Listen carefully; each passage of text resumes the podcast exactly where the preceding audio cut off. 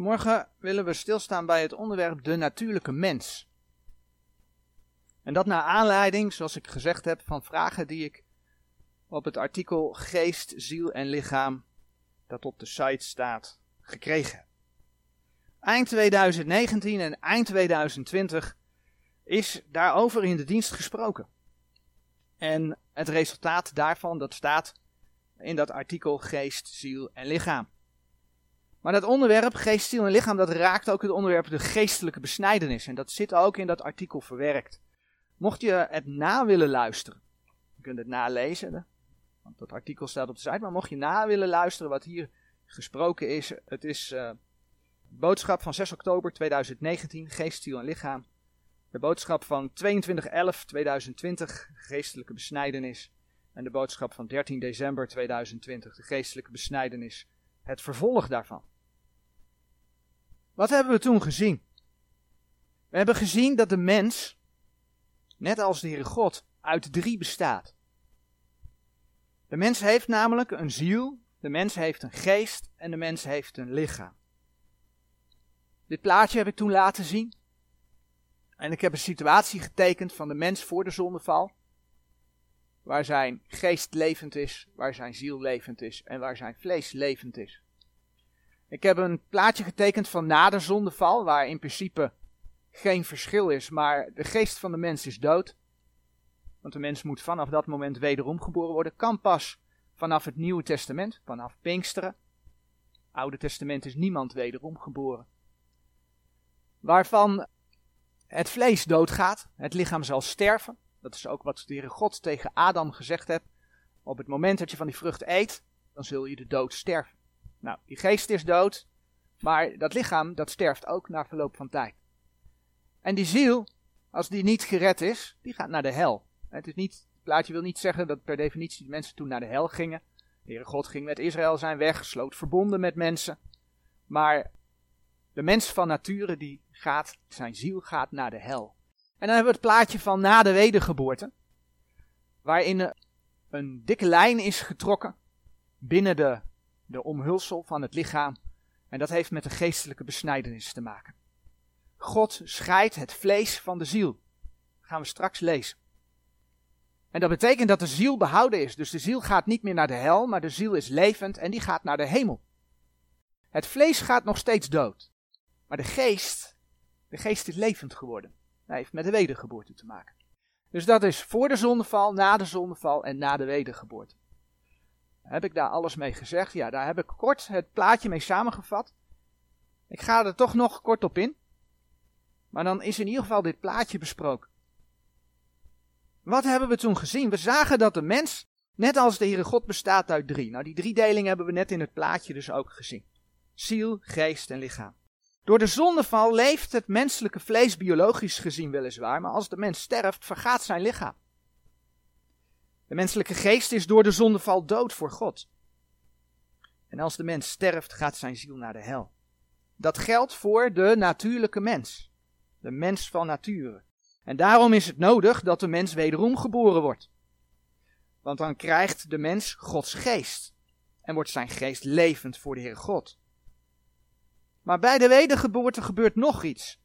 En dat is dat het menselijke vlees losgesneden wordt van zijn ziel. En nu gaan we dat vers opzoeken of die versen. We vinden dat in Colossense 2. Het menselijke vlees wordt losgesneden van zijn ziel en dat is de geestelijke besnijdenis. En dan lezen we in Colossense 2 de versen 10 tot en met 12. Als je dat uh, aan de hedendaagse, dat heb ik zelf meegemaakt, dus dat kan ik ook vertellen. Hedendaagse evangelisten vertelt, dan gaan ze hard lachen. Dan gaan ze gewoon lachen. Dan zeggen ze ha, ha, ha, Maar het staat er, we lezen het gewoon. We gaan het lezen. Colossense 2, vers 10 tot en met 12. En gij zijt in hem volmaakt, die het hoofd is van alle overheid en macht. In welke gij ook besneden zijt met een besnijdenis die zonder handen geschiet. In de uittrekking van het lichaam der zonde des vleeses, door de besnijdenis van Christus. Zijnde met hem begraven in de doop, in welke gij ook met hem opgewekt zijt, door het geloof der werking Gods, die hem uit de doden opgewekt heeft. Tot zover. Dit is niet de waterdoop, de onderdompeling. Maar dit is de geestelijke doop. waar de Heilige Geest, zoals 1 Korinthe 12 vers 13 zegt, je in het lichaam van de Heer Jezus doopt. En dan gebeurt er dus blijkbaar nog iets. Namelijk dat je geestelijk besneden wordt. Je ziel wordt losgesneden van je vlees. Zoals dat vers zegt. Trek je dan het lichaam der zonde des vleeses uit. Dat betekent dat als je vlees zondigt, in het Oude Testament lees je altijd, als iemand zondigde, dan zondigde zijn ziel.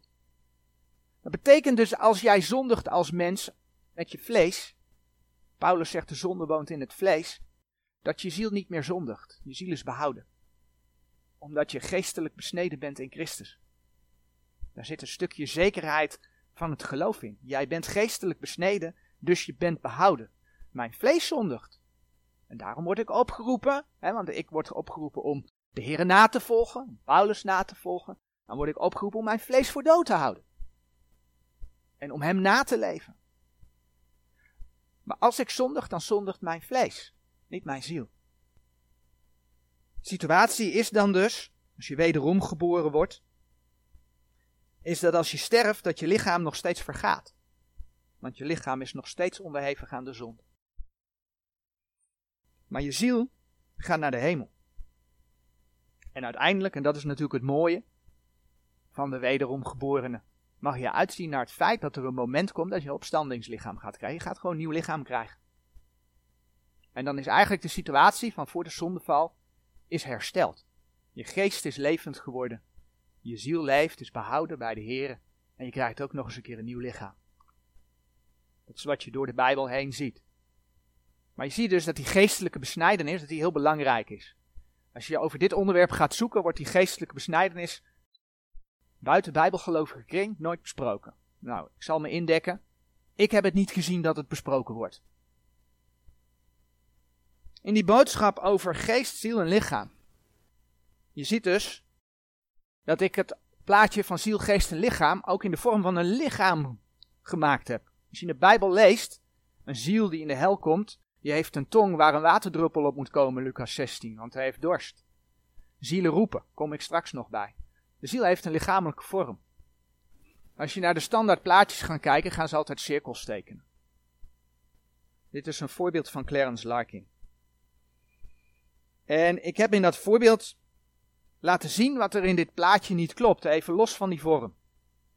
Clarence Larkin die noemde de ziel op basis van 1 Korinthe 2 vers 14, hier heb je het lichaam, de buitenste ring, krijg je de middenste ring, dat, dat is de ziel, dat noemt hij natuurlijk. De ziel is natuurlijk. En binnenin heb je dan de geest. Ja, dus geest, ziel en lichaam komt erin naar voren. Maar de ziel wordt natuurlijk genoemd. Op basis waarvan? Op basis van 1 Korinthe 2 vers 14. Ik heb toen aangegeven in die boodschap dat het helemaal niet over de ziel ging, omdat de ziel niet genoemd wordt in dat vers. Ik heb toen gezegd, dat gaat over de natuurlijke mens. Het gaat over het vlees en dat gaat over de geest van God. Nou, laten we dat vers in 1 Korinthe 2 vers 14 nogmaals lezen.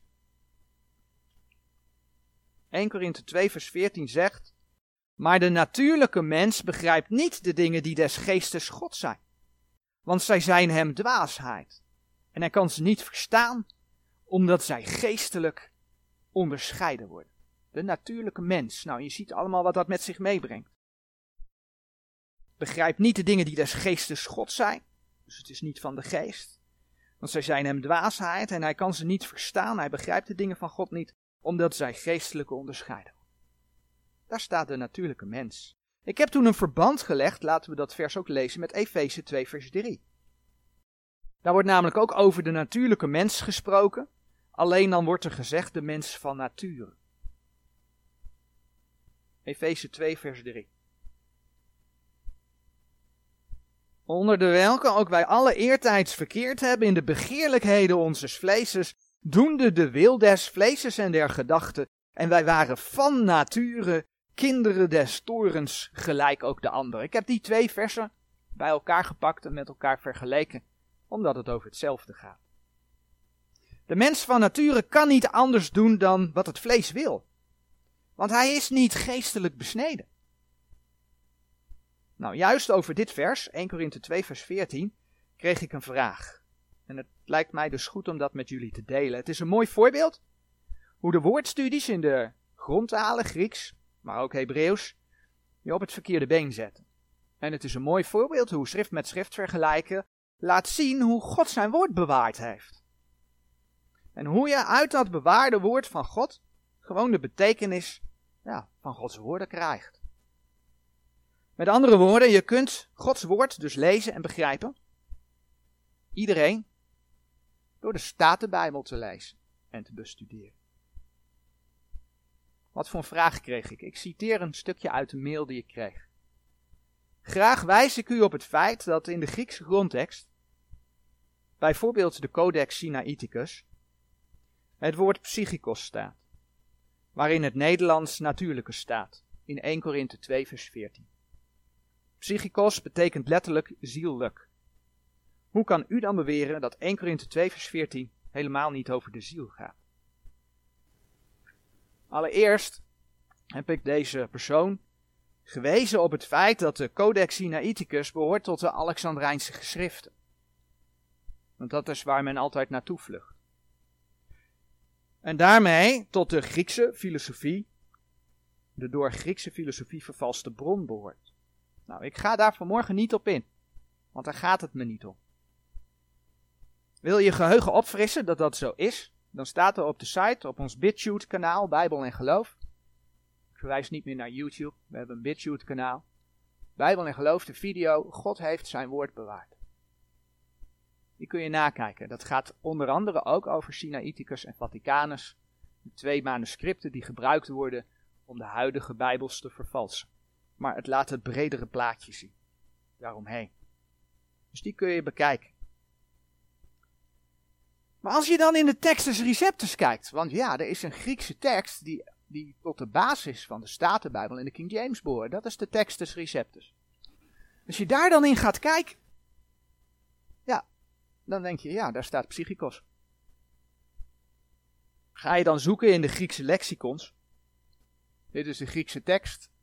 En hier, dat, ik denk niet dat het op afstand helemaal leesbaar is, maar dat is het Griekse woordje psychikos. Ga je dan zoeken in de Griekse lexicons, dan zie je inderdaad dat dat woord afgeleid is van psyche. En psyche kennen wij in Gods woorden als de ziel. Nou, het gaat niet om een zelfstandig naamwoord, dus de ziel staat niet centraal, zeg maar. Maar het gaat wel om een bijvoeglijk naamwoord en dan zou het dus gaan om een ziellijke mens. Een ziellijke mens, of iets dergelijks. Dat kennen wij niet eens in ons spraakgebruik, de ziellijke mens. Dus er is blijkbaar een verbinding met de ziel. En de vraag is dus: ja, heb ik een fout gemaakt? Heb ik een fout gemaakt? Door Gods woord te volgen, in het door hem bewaarde woord, de Statenbijbel, en niet te kijken naar Grieks en Hebreeuws. In dit geval Grieks, want betreft het Nieuwe Testament. Had ik toch in het Grieks moeten kijken voor een juiste Bijbeluitleg? Want dat is wat ze je tegenwoordig willen laten geloven. Heb ik fout gemaakt? Heb ik wel een juist verband gelegd, want dan komt hij met Efeze 2 vers 3. Want oh ja, daar staat van nature, maar dat is een ander Grieks woord. Oeps. Je zou bijna denken dat ik fout op fout gestapeld heb. Laten we allereerst kijken naar de teksten waar datzelfde Griekse woord psychikos voorkomt. Overal waar je in deze teksten natuurlijke ziet staan, staat dus dat Griekse woord psychikos. Het komt namelijk nog op vier plaatsen voor. En dan gaan we niet alleen dat ene woord bekijken, maar dan gaan we kijken naar de beschrijving van dat woord in die teksten. Oftewel, we laten de Heer zelf uitleggen wat psychikos betekent. Hey, dat gaan we doen. Nou, 1 Korinthe 15 vers 44. Jullie kunnen meelezen op de dia. Als je wil kijken of ik het juist geciteerd heb, kun je, kun je het opzoeken in Gods woord. 1 Korinthe 15 vers 44. Ik lees het voor uit de schrift. 1 Korinthe 15 vers 44. Voor degenen die naar de dia kijken, ik heb onderstreept wat het tegenovergestelde is van natuurlijk. En ik heb rood gemaakt, niet alleen natuurlijke, maar alles wat met dat natuurlijke te maken heeft in die vers om de verbanden te zien 1 Korinthe 15 vers 44. Een natuurlijk lichaam wordt er gezaaid, een geestelijk lichaam wordt er opgewekt. Er is een natuurlijk lichaam en er is een geestelijk lichaam. Even tussendoor. Een geestelijk lichaam en een zielig lichaam. Uh. Niet dus. Voor ik verder ga. 1 Korinthe 15 vers 46. Twee versen verder. Maar het geestelijke is niet eerst, doch het natuurlijke. Daarna het geestelijke. Vervolgens zoeken we Jacobus 3, vers 15 op. Jacobus 3, vers 15. Deze is de wijsheid, niet die van boven afkomt, maar is aards, natuurlijk, duivels. Ik onthoud me nog even van commentaar. Dan bladeren we door naar Judas 1, vers 19. De laatste van de vier. En in Judas 1, vers 19 lezen we. Deze zijn het die zichzelf afscheiden, natuurlijke mensen, de geest niet hebbende. Al deze teksten laten zien dat het Griekse woordje psychikos het tegenovergestelde is van een geestelijk lichaam. Het is niet van boven. Het heeft te maken met het aardse. Ik haal dat gewoon uit die tekst. Hè? Het heeft te maken met het aardse. En het heeft de geest van God niet. De Bijbel zegt zelfs dat het duivels is. Dat is de Bijbelse omschrijving van de natuurlijke mens. Precies zoals we dat in Efeze 2, vers 2 en 3 vinden. Laten we die versen nogmaals opzoeken. Efeze 2, vers 2 en 3. Efeze 2, vers 2, in welke gij eertijds gewandeld hebt naar de eeuw deze wereld, naar de overste van de macht der lucht, daar heb je die duivel, van de geest die nu werkt in de kinderen der ongehoorzaamheid, onder de welke ook wij alle eertijds verkeerd hebben in de begeerlijkheden onzes vleeses, doende de wil des vleeses en der gedachten, en wij waren van nature, van nature, kinderen des toorns, gelijk ook de anderen. De vergelijking met Efeze 2 vers 3 was wel degelijk terecht. Maar ook hebben de statenvertalers voor het juiste woord gekozen. Toen zij schreven de natuurlijke mens. Ze hebben gewoon voor het juiste woord gekozen. Zie je dat je voor schriftuitleg gewoon schrift met schrift kunt vergelijken in de Statenbijbel. Maar hoe kan het dan dat er in het Grieks een verbogen vorm van het woordje ziel staat? Zoiets als ziellijke mens. Nou, we kunnen terugdenken aan hetgeen we gezien hebben over de geestelijke besnijdenis. In het Oude Testament zagen we dat de ziel en het lichaam van de mens met elkaar verbonden zijn. Men was niet besneden. Ziel en vlees, dat was ja, eigenlijk één. Ziel en vlees was één. God kon het scheiden, want je leest ook dat in het Oude Testament als iemand stierf, de ziel uitging. Maar als de mens leefde, was dat één. Door de wedergeboorte trekt de mens zijn vlees uit, de ziel wordt daarvan losgesneden. Maar dat betekent dat de niet wederom geboren mens nog steeds een ziel heeft die één is met zijn vlees. Ja, en daar komt dan de ziellijke mens om de hoek kijken. Maar weet je, dat maakt die mens niet opeens een geestelijk, want de ziel is ook een geestelijk lichaam. Dat maakt de ziel, de mens niet opeens geestelijk. Echt niet. Die mens heeft niet Gods geest. Die mens is aards. En staat onder de overste van de macht der lucht. En kan maar één ding doen: leven naar het vlees. Efeze 2, vers 3. Onder de welke ook wij alle eertijds verkeerd hebben in de begeerlijkheden onzes vleeses, doende de wil des vleeses en der gedachten. En wij waren van nature kinderen des torens, gelijk ook de anderen. Zie je hoe waar de Statenbijbel en, en de King James 1611 zijn, door te spreken over de natuurlijke mens. Opnieuw een bewijs dat de Heere God tot in de vertaling zijn woorden bewaard heeft. Door niet terug te gaan naar Grieks en Hebreeuwse woordstudies en de woorden op zichzelf te gaan bekijken, want dat is wat er meestal gebeurt, zie je hoe men in verwarring komt. Want naar aanleiding van de vraag is een mailwisseling ontstaan En in een tweede mail deed de persoon de uitspraak dat zielen niet naar de hemel gaan. Ja, weet je wel. Deze persoon heeft niet gezien wat in dat artikel ziel, geest en lichaam wel uitgewerkt is. Dat in het Oude Testament ziel en leven vaak synoniem zijn. Want ja, dat bestaat ook nog, hè, dat woorden synoniem zijn. Wordt vaak niet aan gedacht als men naar het Grieks gaat. En die persoon ging verwijzen naar Leviticus 17, vers 11. Waar dan geschreven staat, we kennen dat wel, want de ziel van het vlees is in het bloed. Aha. Want 1 Korinthe 15 vers 15 zegt, kwam die persoon ook mee, vlees en bloed kunnen het koninkrijk gods niet beërven, dus de ziel komt niet in de hemel. Vandaar dat plaatje van Clarence Larting, dat de ziel natuurlijk is. Ik heb mogen wijzen op openbaring 6 vers 9. Openbaring 6 vers 9. En toen het het vijfde zegel geopend had, zag ik onder het altaar de zielen dergenen die gedood waren om het woord Gods en om de getuigenis die zij hadden. Daar zijn zielen in de hemel. Inderdaad van mensen die gedood zijn, maar de zielen zijn wel in de hemel. En wat doen die zielen? Openbaring 6 vers 10, die zielen die roepen. Dus die zielen zijn niet dood. Die zielen roepen, die zielen leven. Die zielen roepen, dus ze hebben een mond. Openbaring 6, vers 11. Die zielen krijgen klederen. Een ziel is een soort geestelijk lichaam. Niet het opstandingslichaam, maar wel een soort van een geestelijk lichaam. En die ziel, als het vrijgekocht is door het bloed van de heiland, doordat iemand de Jezus als zijn persoonlijke verlosser heeft aangenomen, die ziel gaat naar de hemel. Dat is wat de schrift laat zien. De persoon van de mail die ging zo ver dat geschreven werd dat de ziel van de Heer Jezus gestorven is. Hij zou nu geest zijn. Met een hoofdletter hoor, dat wel. Hij zou nu geest zijn. Als we bedenken dat de ziel eigenlijk staat voor het leven. De synoniem uit het Oude Testament. Ziel staat voor het leven.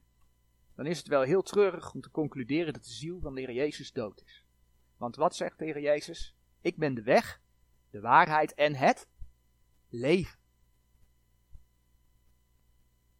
Afgelopen week mochten wij zien hoe Gods woord laat zien dat de ziel van de Heer Jezus afdaalde in de hel om onze zonde weg te dragen.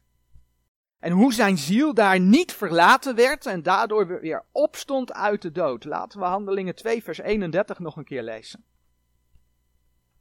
Zie je hoe belangrijk het is voor de nieuwe vertalers om dat woordje hel daaruit weg te halen uit, uit dat vers, Handelingen 2 vers 31, want dat doen ze. In de HSV is dat ook weg daar. Staat de dodenrijk of zo. Alle dwaalleer begint bij de veranderen van het door de Here bewaarde woord van God. Handelingen 2 vers 31. Zo heeft hij dit voorziende gesproken van de opstanding van Christus, dat zijn ziel niet is verlaten in de hel, noch zijn vlees verderving heeft gezien. De ziel van de Heer Jezus leefde. De ziel van de Heer Jezus leeft. Hij is het leven. Door te vertrouwen op de woordstudies in de grond aan, wat de Grieken over de betekenis van woorden zeggen, kom je dus duidelijk op dwaalsporen uit. Op de een of andere manier kan men niet meer gewoon Bijbel lezen, men kan niet meer schrift met schrift vergelijken. Maar nu komt een heel belangrijk punt voor ons. De conclusies die deze persoon getrokken heeft, die kun je niet alleen maar maken met de verkeerde bronnen. Die kun je niet alleen maar maken met de Alexandrijnse handschrift. Maar die kun je dus ook maken aan de hand van de juiste handschriften. Die ten grondslag liggen aan de Statenbijbel en de King James. In combinatie met de Griekse lexicons. De Heer heeft velen zijn woorden in hun eigen taal gegeven. Als je die woorden in je eigen taal al niet eens kunt begrijpen, door schrift met schrift te vergelijken, hoe denk je dat je die woorden in een vreemde taal, dat niet je moedertaal is, dan wel kunt gaan begrijpen? Denk je dat je dan opeens wel schrift met schrift gaat vergelijken? Echt niet. De basis is fout. Dat gebeurt niet. Men kijkt eigenlijk altijd hoe de Grieken dat ene woordje op een andere manier zouden kunnen vertalen. En op die manier is hedendaagse Bijbelstudie een cursus Griekse filosofie geworden. En weet je wat schrift zegt? Die cursus Griekse filosofie brengt je niet bij Christus. Colossense 2, vers 8. Het zijn niet mijn woorden. Het is God die het zegt in zijn woord. Colossense 2, vers 8. En natuurlijk is het woordje filosofie in de nieuwe vertaling uit Colossense 2, vers 8 verdwenen. Je snapt het al. Maar in Colossense 2, vers 8 staat in het door de Here bewaarde woord van God. Zie toe dat niemand u als een roof vervoeren door de filosofie en ijdele verleiding naar de overlevering der mensen. Hoe vertaalden de Grieken het nog meer? Naar de overlevering der mensen. Naar de eerste beginselen der wereld. En dat vers sluit af met en niet naar Christus. En dat bewijst dubbel en dwars dat we als Bijbel, wat we als Bijbelgelovenden zeggen. Je moet niet gaan vroeten in die Griekse en Hebreeuwse grondteksten aan de hand van de lexicons. Maar de manier om je Bijbel te begrijpen is schrift met schrift vergelijken in het door de Here bewaarde woord van God in je eigen taal. En accepteren dat als je een keer er niet uitkomt met een vers, dat je dat laat rusten. Dat je niet denkt, en nu moet ik in het Grieks en Hebreeuws kijken, want je komt uit bij wat, wat de Griekse filosofen willen dat jij leert. Dan laat je het rusten en dan heb je kans dat je bij een volgende ronde Bijbel lezen iets onthouden hebt en dat de Heer jou laat zien, maar daar staat in mijn woord dat. En dan ga je schrift met schrift vergelijken. En dan laat je God zijn eigen woord verklaren. En dat schrift met schrift vergelijken doe je dan dus in het bewaarde woord van God, in je eigen taal. En voor ons land, ons Nederland, is dat de Statenbijbel. Amen.